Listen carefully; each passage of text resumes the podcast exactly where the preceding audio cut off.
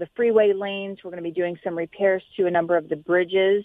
What we're leaving in place, though, are the shoulders and the substructure underneath the roadway, like the drainage system, all the sand and aggregate and all of that.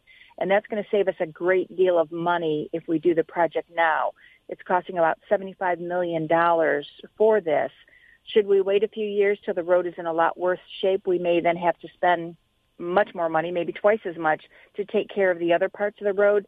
So really, it's the most fiscally responsible thing. It needs to be done. If we do it now, we save a lot of money.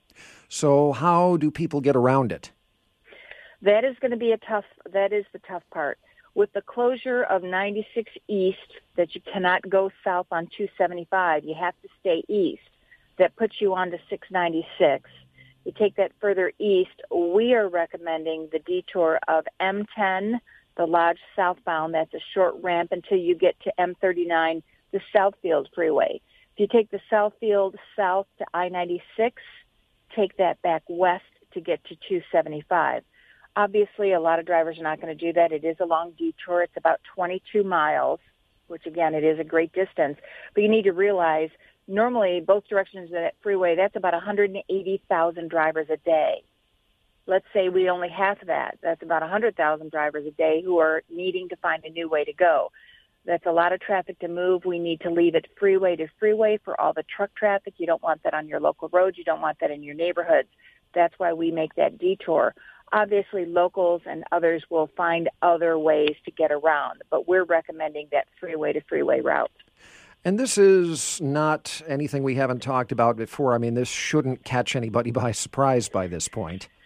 We've done our best to get the word out. I've done a lot of interviews with all of the media. We've got a website called Revive 275 that we try to keep up to date uh, with at the moment information, including when they send out press releases, anything we tweet about, any emails that we send to the public. We make sure all of that is put on the website unfortunately, you know, there's always a little bit of a learning curve, and, and we're getting better at making sure that has the most accurate information, as well as putting up a lot of pictures so people can see what it is that we're doing. This is a little different than some of the other projects we've recently done, like I-96, where drivers could kind of stand on the side of the road. They could be on the service drive and see what was going on. You're not really going to have too much of that opportunity on this freeway.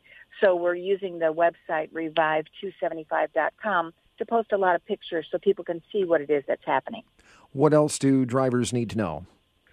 Well, what they really want to know is to also download the app called Mi Drive, M-I, like Michigan, Mi Drive. It's free at Google and Apple.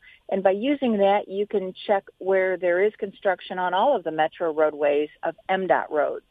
Uh, also where there might be crashes, accidents, anything like that that might affect your detour route you don't normally use 696 or M39, you might be unfamiliar with those to not know when the busiest times are. But if you use that app, it'll really help you out.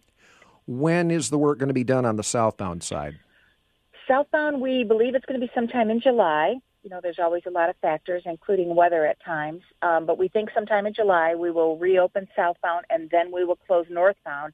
And we'll have to go through again a couple of weeks of people finding the best way that they can get around um, so after a couple of weeks on the southbound closure, people will start to have a rhythm of what works for them, even though it won't be their favorite and they wish they didn't have to do it, but they'll figure out how they're getting to work or school. After a couple of weeks, we get a good routine. The same thing will happen when we close northbound. That end of July, maybe even into early August, we'll have to deal with a little bit of that too.